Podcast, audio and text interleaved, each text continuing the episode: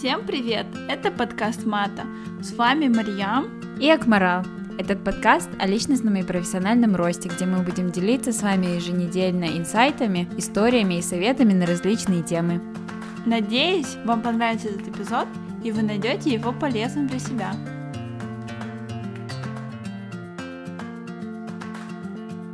Всем привет! Сегодняшний эпизод мы хотим посвятить карьерному росту. Мы себя позиционируем как подкаст о профессиональном и личностном развитии, и мы очень часто затрагиваем темы личностного развития, и хотелось бы сделать эпизод, который полностью посвящен карьерному развитию. Наверное, не так многие наши слушатели знают, или те, кто еще не послушал наш самый первый эпизод подкаста, мы с Мариам работаем в Лондоне в сфере технологий, я являюсь консультантом по кибербезопасности, а Мариам работает девелопером в Deutsche Bank. Больше года назад мы с Мариам начали мата как серию ежемесячных метапов для девушек в технологии, для того, чтобы помочь им развивать свои карьеры, ну и не им, но и нам тоже, развивать свой нетворкинг и вдохновляться успешными женщинами — и два месяца назад, во время карантина, мы провели очень крутой метап э, с одной женщиной, которая работает в компании Salesforce, директором по безопасности всех продуктов Salesforce. Она сама изначально является из Киргизстана, и эта сессия прошла настолько круто, мы вычли из себя столько классных инсайтов, что после того, как мы вели этот метап, мы сразу же с Мариам решили посвятить эпизод карьерному росту и обсудить сегодня все эти темы, которые мы обсуждали во время того метапа. Всем привет! Спасибо за такой хороший, хорошее описание подкаста нашего сегодняшнего эпизода.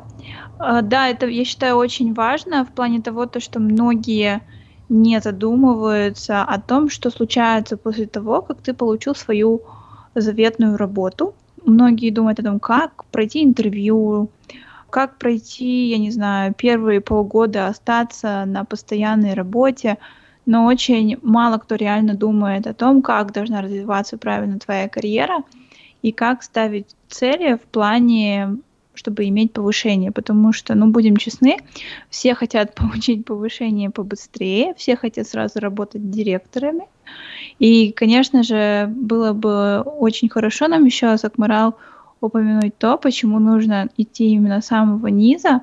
Можно, конечно, идти быстрее, чем все, но именно путь снизу помогает вам э, хорошо укрепиться наверху, нежели ты придешь сразу и будешь директором. Ну и хотелось бы сделать небольшой такой дисклеймер. Несмотря на то, что мы с Марием, в принципе, в профессиональной деятельности не так долго, но мы крутимся в этой культуре и в этой сфере уже достаточно больше, чем мы по факту работаем, потому что так как мы находимся в Англии, мы должны были доказать нашим работодателям свою конкурентную способность и должны были доказать то, что мы, возможно, в какой-то степени будем ценнее а, работниками, нежели работники, которые из Евросоюза или Англии, потому что нам нужно было спонсировать визу, что есть дороже и энергозатратнее, чем просто нанять кого-то местного. Поэтому, начиная уже с университетских годов, мы активно нетворкились, ходили на ивенты, изучали культуру трудоустройства Англии, и, и знаем очень много уже вещей изнутри, и я думаю, мы приобрели достаточно неплохой опыт именно в плане вот э, профессиональной деятельности.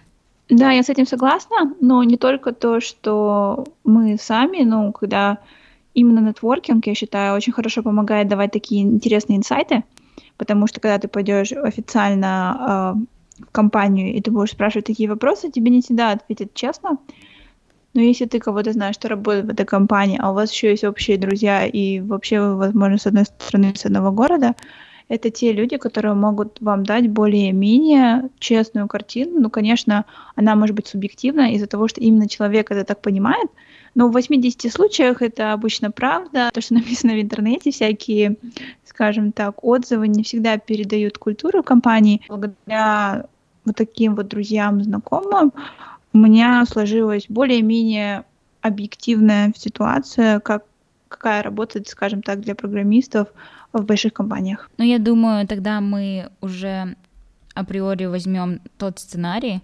когда люди уже нашли работу, там, неважно, самую заветную, не самую заветную, но будем считать, что люди, которые слушают наш подкаст и которые заинтересованы в этой теме, уже находятся на той позиции работы, в которой бы они хотели э, расти карьерно.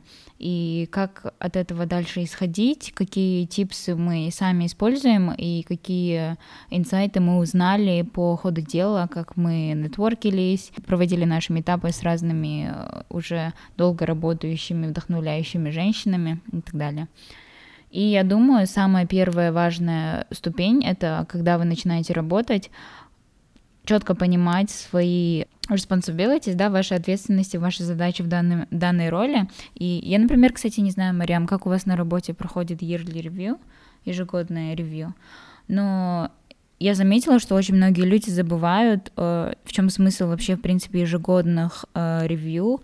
Вот, например, у нас мы делаем так, то, что мы каждый год составляем лист задач э, для консультанта, и это может быть не только связано как бы с работой, да, какие-то технологические навыки и так далее, а какие-то личностные навыки тоже могут туда входить.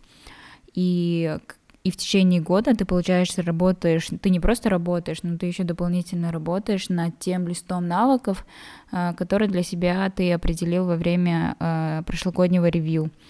И в это ревью э, всегда входят еще твои э, responsibilities, и то есть, например, вот когда потом у тебя уже проходит следующий ревью, ты можешь четко для себя уже иметь лист тех вещей, которые ты можешь смотреть, чего ты добился за последний год. Вот, например, какие responsibilities ты всегда уже четко выполняешь, и для тебя это уже там не что-то новое, не что-то сложное, и ты уже с этим отлично справляешься и какие навыки ты хотел себе развить в течение этого года, и если ты все это сделал, то значит ты готов к следующей ступени карьеры, карьерного роста. Что ты имеешь в виду под личностными обязательствами? Ну вот смотри, например, в моей роли, да, я консультант, и в мои обязанности входит uh, deliver projects, которые uh, клиенты у нас заказывают. Но помимо того, что у меня, например, в, в целях на год прописано то, что я там должна сделать столько-то проектов, э, успешных проектов и так далее, я могу еще добавлять э, такие вещи, как, например, я хочу улучшить sales skills, я хочу улучшить mm-hmm. business acumen skills. Ну, то есть ты хочешь хочу... сказать, что это soft skills, да? Ну, то есть да, но я думаю, это, это скорее transferable skills, то есть они не напрямую связаны с твоей ролью, но они тебе будут помогать прогрессировать в карьере обширно, то есть не только в твоей роли, но и в общем, да, ты хочешь да, сказать? в карьере, в принципе. Ну, ну понятно. Отлично. А, да, у нас есть такие, скажем так, цели, которые ты ставишь, потому что вот мой градским заканчивается 1 сентября, как у нас это было, ты приходишь команд, в одну команду на полгода, и выставляешь себе цели, обговариваешь это со своим менеджером, вы это регистрируете, фиксируете на специальной платформе, и когда ты уже покидаешь эту команду, они пишут тебе отзыв. То есть у нас это не годовой ревью, наверное, это будет годовой ревью, когда уже городским заканчивается, я точно не знаю.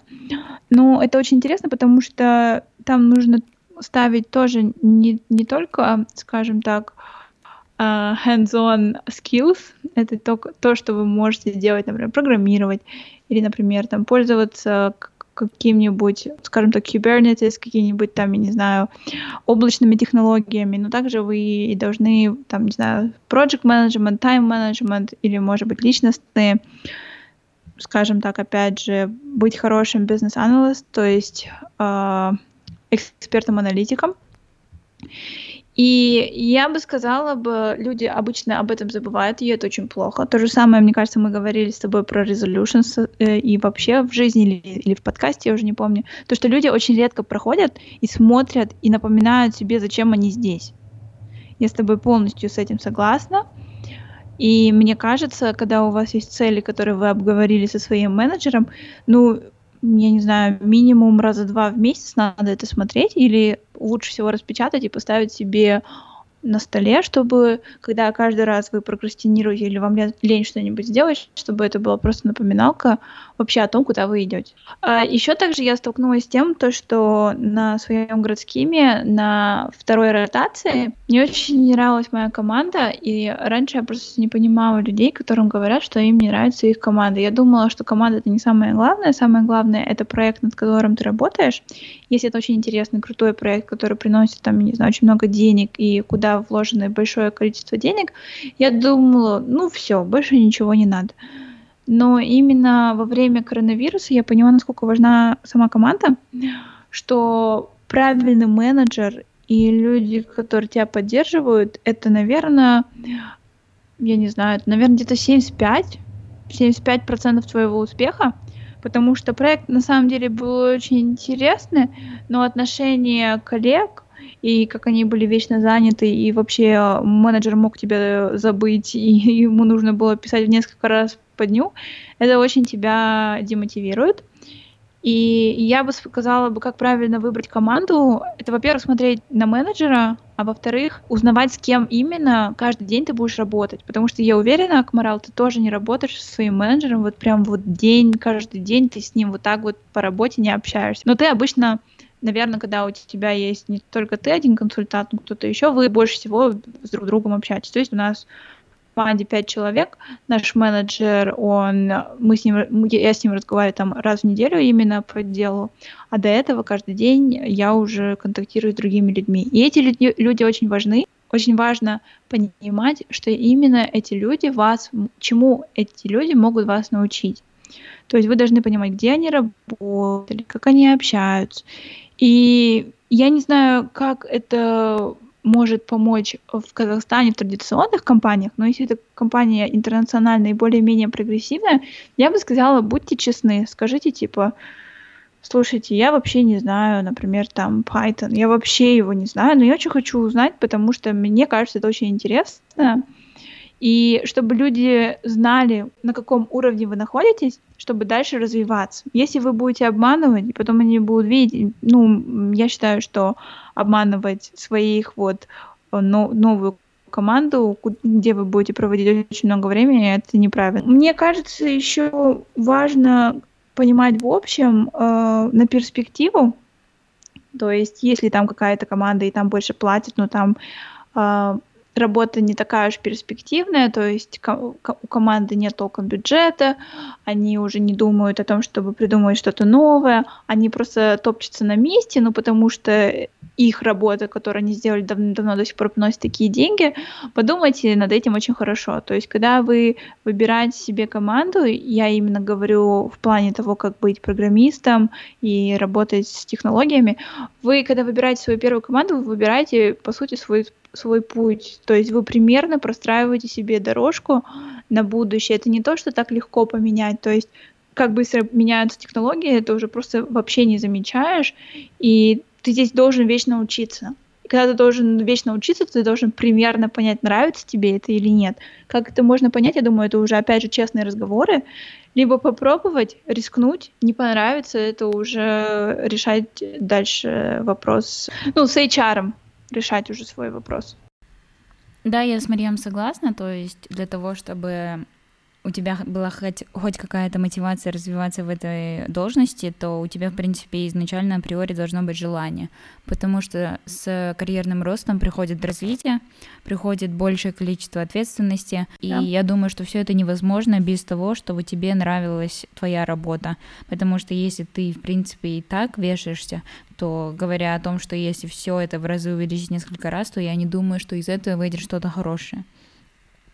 Но если мы будем делать assumption и думать, что вам уже, в принципе, нравится эта должность, и вы хотите в ней развиваться, то что нужно делать для того, чтобы более эффективно, более быстро э, и более успешно развиваться в данной должности?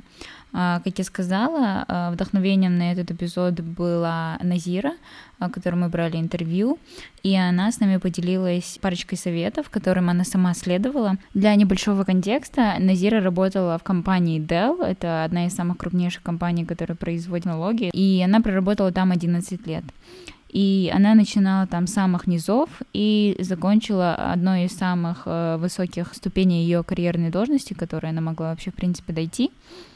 И мы очень много обсуждали как раз-таки тот момент, то, что, то есть ее 11 лет говорят сами за себя, она практически прошла весь путь, который возможно пройти, и 11 лет для того, чтобы пройти такой карьерный рост, мне кажется, это не так уж и много, то есть некоторые люди могут проводить и 20, и 30 лет, проходя этот путь, но она достаточно быстро прошла, по-моему, у нее повышения происходили чуть ли не каждый год, ну, может, раз в два года на самые редкие случаи, и мы обсуждали как раз тот момент, что в последние лет, не знаю, 10-5, э, молодые люди не любят оставаться на одной должности больше, чем пару лет. Что, ну, лично я считаю, что очень глупо, э, но я сейчас объясню, почему это очень часто проис... это очень часто явление в Англии, потому что люди, когда меняют работы, они могут приходить на новую работу и просить более высокую зарплату. То есть, да. чем ты будешь оставаться в одной компании, и тебе каждый год будут увеличивать зарплату, там, я не знаю, на 5-10%, то когда ты уйдешь на новую, э, в новую компанию, ты можешь просить 20-30%, что редко у тебя будет на твоей нынешней работе. Но я считаю, что, да, конечно, деньги имеют очень большое значение, особенно если у тебя семья, тебе нужно кормить детей и так далее. Но Думаю, тут нужно сопоставить два таких момента, как да, деньги, но второе это перспективы. А, когда ты переходишь с одной компании на другую, это, во-первых, это не так хорошо смотрится в резюме. Если ты за последние пять лет поменял пять компаний, то тебе следующий работодатель будет спрашивать, почему ты поменял столько компаний, и заподозрить, что, возможно, с тобой что-то не так, что, возможно, ты плохо ладишь с командой, или ты, э, ну, не вживаешься в коллектив, или тебе что-то постоянно не нравится, и ты пытаешься найти что-то новое. И, во-вторых, я думаю, когда ты находишь все-таки компанию, которая тебе нравится, когда ты в ней себя чувствуешь комфортно, я думаю, что лучше всего полностью исчерпать все, что есть там. Вот, например, если у вас есть возможность подняться по пятиступенчатой карьерной лестнице, то почему бы не попробовать себя и дойти до самого верха тут? А, если вас более-менее устраивают все условия, естественно, я не говорю, что если вы не ладите с кем-то, ну вот да, я вот, например, в своей данной работе я хочу остаться, и у меня еще есть две ступени наверху, которые, до которых я могу дойти, которые я могу сделать последующие 2-3 года. И я думаю, что я лучше останусь в этой компании, проведу в ней 5-6 лет, но я дойду до самого верха, и после того, как я дойду до самого верха здесь, я уже могу спокойно уходить в любую другую компанию, в которую меня спокойно возьмут, и у меня будет очень высокая зарплата. Это очень интересно, потому что у нас на нашем веб-сайте внутри нашей системы. Было одно время, когда просто начали выпускать разные статьи с разными людьми, которые начали свой путь до самого высокого уровня, это MD, это Managing Director. И это очень, очень интересно было читать их истории, там их старая фотка и нынешняя фотка. И это на самом деле очень мотивирует. И я считаю, что другой другой аспект, когда ты работаешь в большой компании, и ты работаешь там долго, ты просто нарабатываешь огромные связи, и когда у тебя есть стабильные связи, эти ваши стабильные связи, они дальше вам помогают расти, расти и расти. И вы примерно знаете, кто где работает, примерно знаете, как работает вся эта система, и очень легко иметь вот это вот представление и проходить по лестнице. То есть вы, грубо говоря, знаете правила игры. А когда вы переходите в новую компанию, и, скажем так, вы не переходите как на высокую должность, вы, вы скажем так, еще более средняя э, должность, как uh, Analyst, Associate или AVP. Можете погуглить, я обязательно напишу notes. Это все, скажем так, должности, ранги в банках по американской системе. И когда ты являешься более-менее средним звеном, я считаю, пока ты вот реально не возьмешь все, что есть в этом банке, лучше не уходить или на этом месте работать. Но это совсем другое, когда ты уже вырос, когда для тебя это уже слишком маленькое место, когда у тебя уже идет роль между средней и высокой должностью, то, конечно, поменять на другую компанию, у тебя уже будет другой имидж, все тебе уже будут друг, по-другому относиться, и ты уже будешь как человек, который пришел директором, а не нежели человеком, который начинал интерном. Ну да, тоже хороший поинт при связи. Еще один момент, который меня очень заинтересовал при обсуждении с Назирой, это тот момент, когда она сказала, что каждый человек, который находится не на очень высокой должности, должен иметь спонсора в своей компании. Что мы имеем в виду под спонсором? Спонсор — это тот человек, который, возможно, является вашим менеджером, возможно, является каким-то другим человеком в данной компании именно. Он должен быть обязательно выше по карьерной лестнице и должен быть знаком с вашей работой, то есть он должен быть уверен в вас, то, что вы можете хорошо делать свою работу, что вы там честный, трудолюбивый и так далее и тому подобное, все ваши позитивные качества. И этот человек должен быть очень заинтересован в вашем успехе, да, то есть очень искренне, без задних мыслей, без каких-то там э, желаний, что вы там отблагодарите этого человека и так далее. То есть искреннее желание вам помочь, и вы в очень хороших отношениях.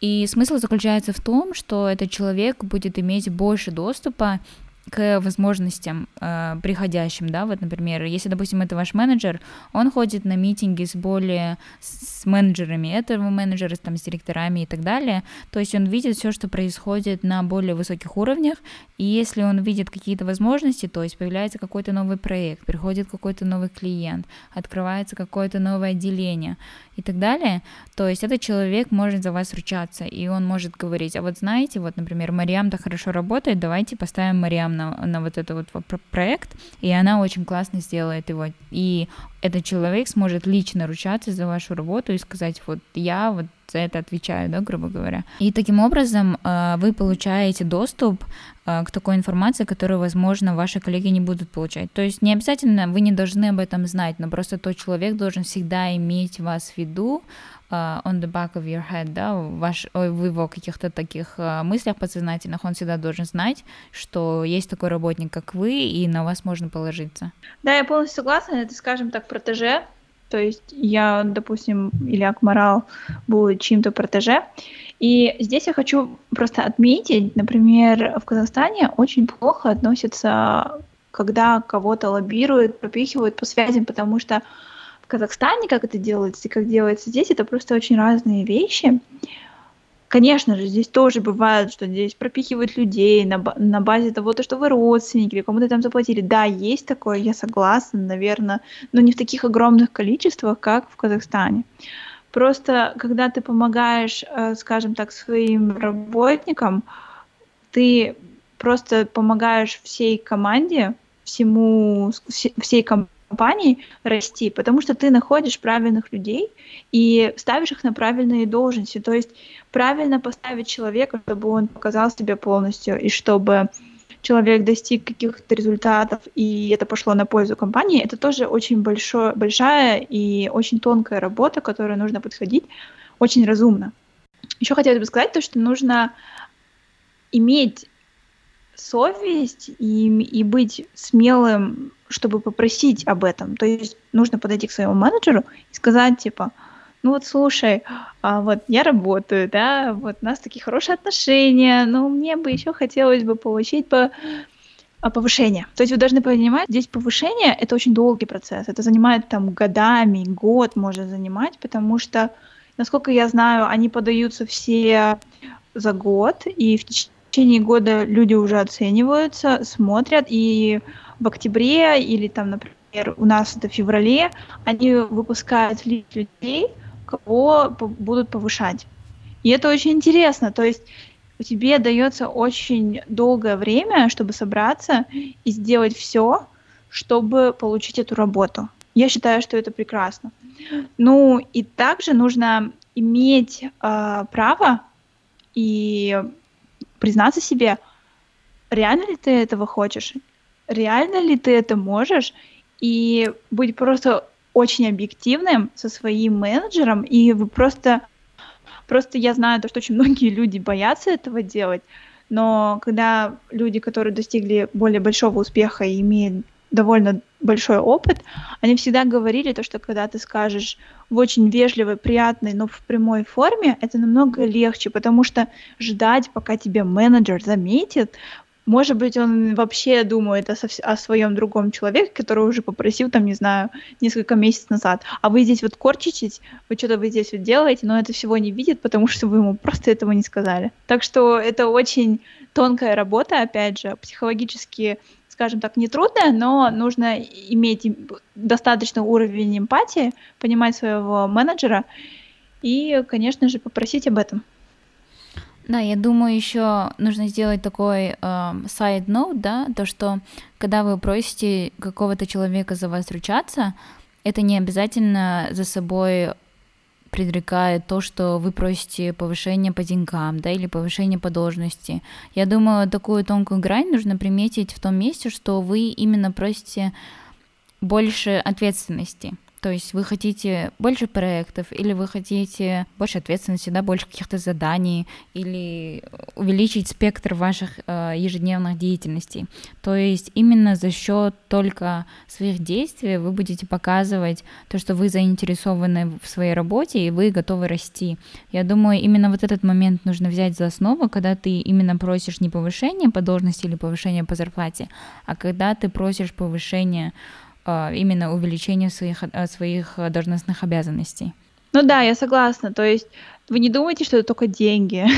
это не только деньги. И у меня, кстати, вот мой ментор, сейчас об этом будет чуть попозже, моя менторша получила повышение с вице-президента на директора, и, знаете, она мне очень редко теперь отвечает. У нее очень-очень много э, забот, и в календаре у нее всегда нет места для свободного, там, не знаю, для свободных 30 минут. Сразу расскажу про э, то есть, когда ты приходишь как градует, тебе дают сначала ментора, и тебе дают бади. Бади — это кто-то, кто не так уж высоко ушел по карьерной лестнице, возможно, кто э, был в твоей же ситуации год назад, и они тебе помогают, скажем так, по мелким вопросам. А менторы — это те люди, которые не в твоей команде, возможно, не в твоем департаменте, но у них достаточно высокая должность и очень хороший перформанс, что они готовы помогать взращивать, скажем так, э, молодых людей. И это очень интересно. То есть э, у нас это обязательно в плане того, когда ты только приходишь в банк. Что случается дальше, я думаю, это уже зависит от тебя. И опять же, когда у нас было э, с Назирой, Назира говорила, что ментор — это, наверное, одно из самых важных, что у вас может быть вообще в вашей карьере. То есть это человек, который может вам, грубо говоря, подсказывать на разных этапах вашей карьеры. У тебя есть ментор? У меня есть ментор, это мой директор. Но, если честно, мы, получается, как начался карантин, мы с ним не так часто созваниваемся. Но мне кажется, менторшип, ну, менторство это такое сезонное, что ли, явление. То есть, когда ты чувствуешь, что это тебе надо, что тебе нужен какой-то пинок, или тебе нужно, чтобы тебе э, давали какие-то советы, или тебе нужно, тебе нужно с кем-то посоветоваться, да, то нужно активно проводить сессии. Но с другой стороны, когда ты не чувствуешь нужды, вот если честно, последние полгода я не чувствовала, что я хочу разговаривать со своим ментором, потому что я, в принципе, была занята всеми делами и всеми планами, которые у меня есть, и я не чувствовала, что мне нужно как бы с ними разговаривать. Да, я согласна. То есть а, ментор это не что-то такое, что вот у вас есть дедлайны, и вы обязаны вот по этим дедлайнам а, так сказать, ориентироваться. То есть, допустим, у тебя сейчас есть работа, очень много работы, и ты просто не успеваешь, и все, все твои мысли лишь о том, чтобы закончить проект. И иногда у тебя чуть побольше времени, ты закончила проект, у тебя ты чувствуешь себя прекрасно, потому что тебя, допустим, похвалили, и ты приходишь к своему ментору и говоришь, слушайте, я себя так прекрасно чувствую, и мне кажется, мне нужно что-то сделать еще, чтобы получить это повышение. И этот человек, я, скажем так, ментор это что-то, что тебе нужно, когда ты либо очень огорчен, либо когда ты в поиске, либо когда ты очень весел и что-то хочешь прям вот кардинально поменять. Если ты где-то в среднем, на средней плоскости, то, может быть, у вас будет чуть поменьше э, встреч с ментором. Но я хотела бы еще добавить такой момент, что я думаю, что ментор не обязательно должен быть из твоей компании. А, да. Я думаю, что это может быть просто человек, который каким-то образом знаком с вашей деятельностью. Может, вы встретились на нетворкинговом ивенте. Может, вы нашли этого человека на LinkedIn, и вам понравилось его CV, вы написали этому человеку, предложили встретиться на кофе и пообсуждать какие-то карьерные возможности. Либо же это может быть кто-то из вашей компании. То есть это не обязательно человек, который прям вот с вами работает, но кто-то как-то напрямую или косвенно связан с вашей деятельностью и знаком со сферой вашей деятельности.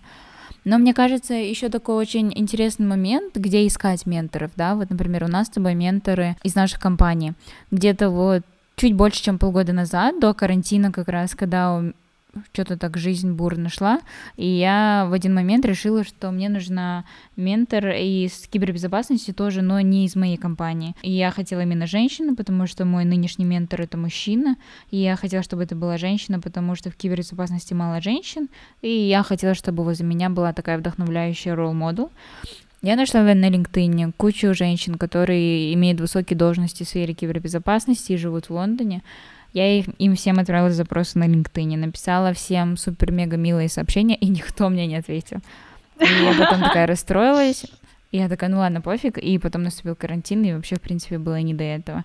То есть, но мне кажется, на самом деле, что это не самый правильный подход, то есть да, зачем какой-то непонятной женщине тратить да. на меня время, на человека, которого он никогда в жизни не видел. Угу. И то есть, чтобы найти себе ментора, мне кажется, самое главное сделать так, чтобы этот человек захотел быть вашим ментором. И сделать это нужно, показать свои поступки и показать свои какие-то достоинства. То есть я не знаю, как именно, но, возможно, там, я не знаю, это ваша какая-то партнерская компания, которая знакома с вашей работой, и они видели, как вы, например, сделали какой-то проект или вы познакомились на нетворкинговом ивенте, и темой вашего знакомства было не то, что вы хотите, чтобы этот человек стал вашим ментором, а вы просто обсуждали, в принципе, индустрию, обсуждали какие-то тренды в вашей сфере, и так или иначе вы себя зарекомендовали этому человеку через разговоры, и потом предложили еще раз встретиться. То есть, мне кажется, какими-то такими мелкими шагами, где вы показываете свою уникальность и показываете свою трудоспособность, можно найти человека, который будет вас заинтересован. Да, я с этим согласна. Либо, знаете, либо вы можете попросить своих знакомых или с кем вы работаете, своих коллег о том, чтобы вас познакомили с кем-нибудь интересным, кто был бы хорошим ментором. Либо бывают люди на LinkedIn сами пишут, вот типа я хочу там себе найти менти, то есть если ментор это кто учит, а учится это менти, то, возможно, даже такое. Даже есть специальные сообщества, которые, там, не знаю, помогают студентам, э, чтобы у них был ментор, кто там у них работает.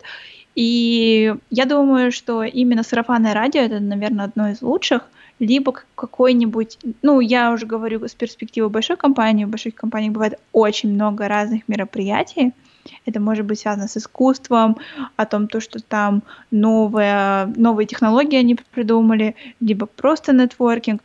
И вот так, вот так вы развиваете свою базу э, связей, и оттуда уже и отталкиваться. Еще один момент, который мы обсуждали с Назирой, это не то, что она нам раскрыла на это глаза, но я думаю, это такая вещь, о которой многие забывают. Это показывать себя, несмотря на застой. То есть никогда не чувствую себя слишком комфортно. Мне кажется, когда ты начинаешь чувствовать себя комфортно в своей должности или в своей роли, это значит, что что-то пошло не так. То есть, когда ты сидишь, тебе комфортно, ты все знаешь, ты вообще как бы не запариваешься, не выходишь из зоны комфорта, то это значит, что нужно остановиться и сделать как бы шаг назад и сделать ревью на свой, как бы, свою данную должность.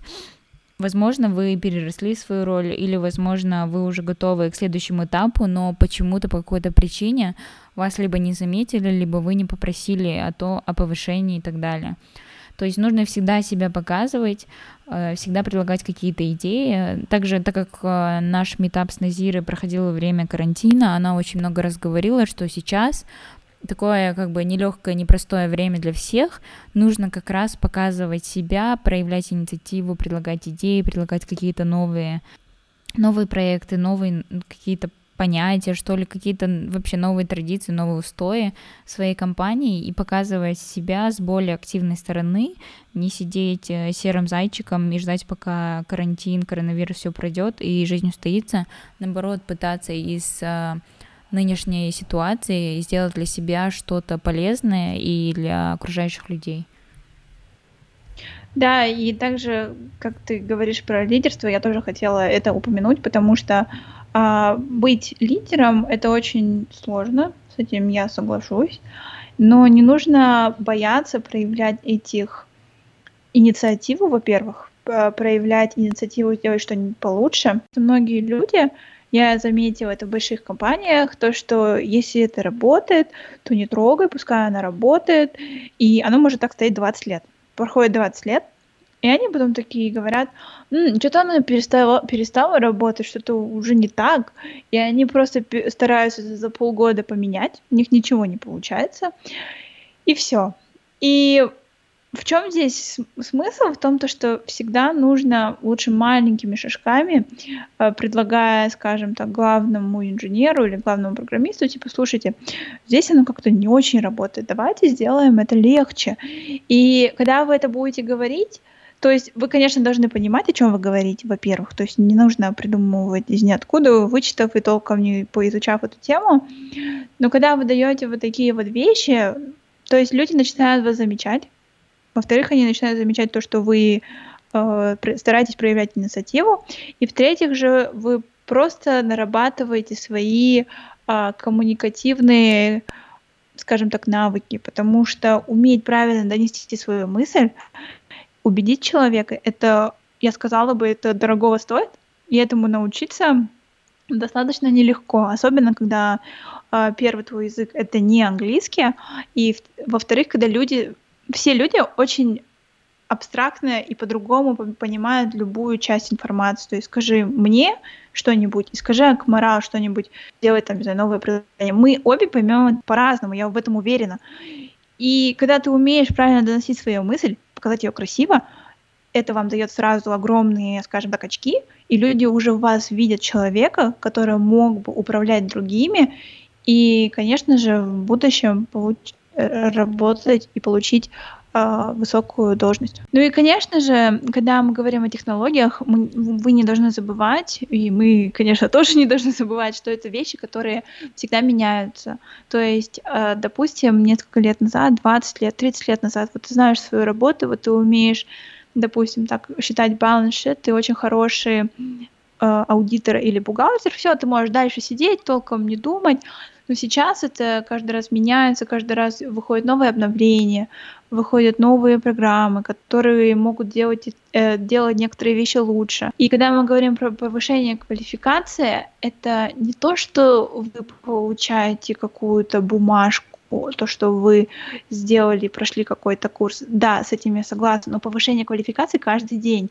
То есть каждый день то есть, как бы объяснить вам, а, что такое работа программиста-разработчика, это просто у тебя какая-то выходит проблема, ты ее запускаешь в Google, ищешь ее в Google, читаешь очень много, я не знаю, всяких страниц, и там ищешь свой ответ. И когда ты это ищешь, смотришь на ответ, смотришь на ответы других людей, ты просто невольно начинаешь изучать что-то почти там, не знаю, каждый час. И зная многое, например, если ты очень хорошо знаешь фронтенд, например, ну как это сказать, то, что видит клиент, то молодец. Ну, так также можешь узнать то, что происходит в самой системе в бэкэнде. То есть всегда нужно стремиться к большему, потому что те люди, которые не учатся очень много, часто, и просто не стараются этому учиться, их просто списывают со счетов, и найти работу когда ты довольно, там, не знаю, тебе больше 45 лет, 50 э, в программировании, в технологиях, даже если ты там был, намного сложнее, если ты молодой, ничего не знаешь, но ты вечно учишься. Ну и, в принципе, если ты будешь постоянно учиться и повышать свои квалификации, то это будет говорить за вас больше, чем вы сами. То есть это будет показывать, что вы человек, который не стоит на месте, постоянно развиваетесь и, самое главное, добиваетесь тех целей, которые вы себе ставите. А сейчас наша еженедельная рубрика Pick of the Week. Pick of the Week – это рубрика о выборе недели. То есть выбором может стать все что угодно – книга, сериал, подкаст, фильм, веб-сайт или приложение. Это не обязательно должно касаться темы подкаста. Pick of the Week этой недели для меня это экзамен CFA. Это экзамен, дословно, который переводится как дипломированный финансовый аналитик, а, международный профессиональный сертификат, и он и этот диплом ценится во всем мире.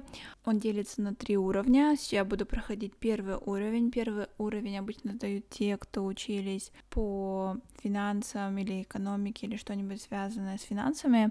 Можно сдать э, на последнем году учебы бакалавриата либо уже после окончания университета, а также тем людям, кто минимум учились три года плюс один или два года работали по финансовой, в финансовой сфере. Стоимость экзамена состоит в том, то, что вам нужно сделать один регистрационный взнос, это около 450 долларов, а далее вам нужно оплатить сам экзамен. Регистрационный взнос, слава богу, делается только один раз. И если вы еще запишетесь на экзамен чуть раньше, то вы будете платить 700 долларов, как сделала я. И либо если вы опоздаете на, скажем так, э, первый заход по экзаменам, то вы будете платить 1000, фу, 1000 долларов. Раньше экзамен был всегда письменный, сейчас его поменяли, он делается с помощью компьютера, то есть вы приходите в экзаменационный зал, вы садитесь за компьютер и отвечаете на вопросы. Экзамен очень долгий, если так смотреть. И я бы сказала бы, нужно покупать еще некоторые вещи специально к экзамену, например, это калькуляторы, и... но все учебные материалы, они предоставляются институтом CFA, то есть вы можете проходить учебу э, онлайн, вам дается материал, дальше у вас есть разные там подкрепительные вопросы и практика, всякие игры. Это очень мне нравится, но также есть книги в онлайн-варианте. А если вы хотите простые настоящие книги, то вам нужно за них платить. Хотелось бы еще отметить там, что в этом экзамене затрагиваются разные темы, такие как этика, экономика, портфолио менеджмент. И хотелось бы также сказать о том, то, что этот экзамен достаточно сложно сдать, что первый уровень обычно сдают около 40-42% людей, и еще это зависит от локации. Возможно, люди, которые ждали в одной стране больше, то они будут поднимать другие статистику в общем по сравнению с другой страной, которая сдала хуже.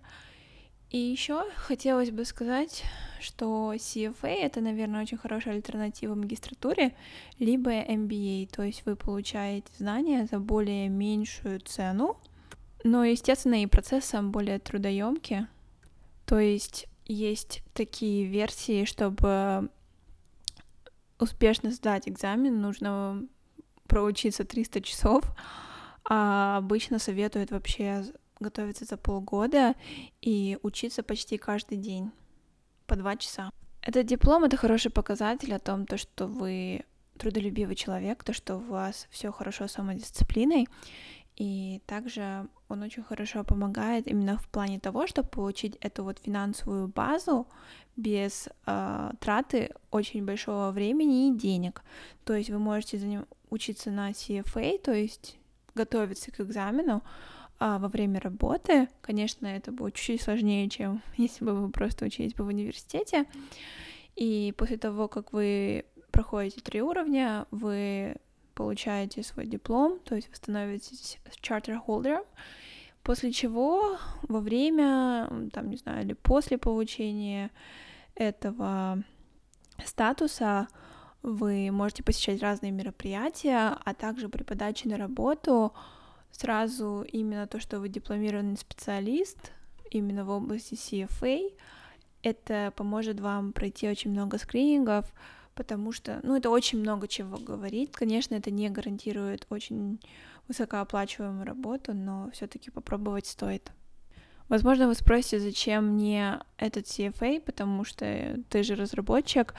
Дело в том, что когда работаешь в банке, очень много вещей, именно в плане требований и так далее в самой работе. Очень много программистов, они не справляются с пониманием бизнес или финансовых э, деталей.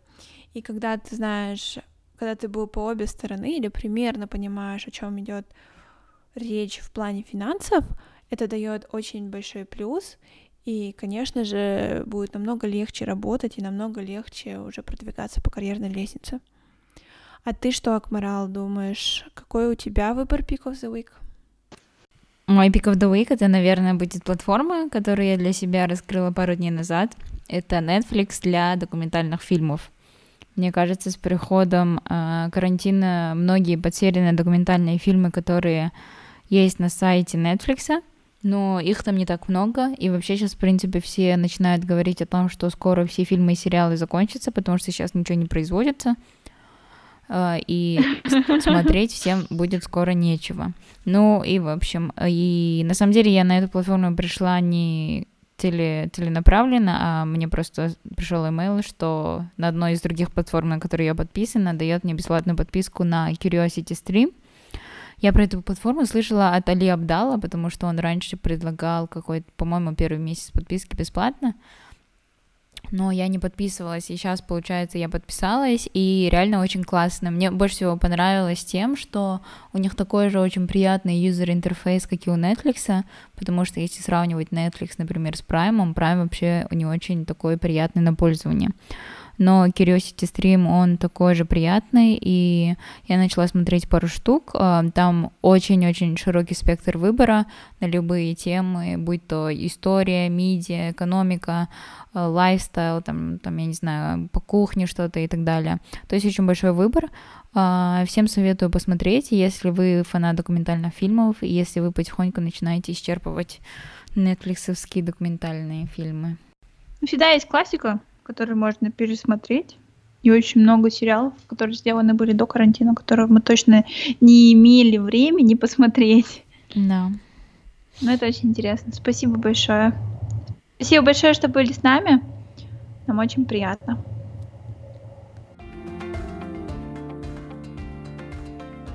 Всем спасибо, что были с нами. На этом наш эпизод подходит к концу. Ставьте лайки, подписывайтесь на нас в Инстаграме и в Телеграме, следите за новостями, оставляйте свои отзывы на платформах, на которых вы нас слушаете, ведь они нам очень важны. Обязательно поделитесь с друзьями этим эпизодом, если он вам понравился. Всем спасибо. Пока-пока.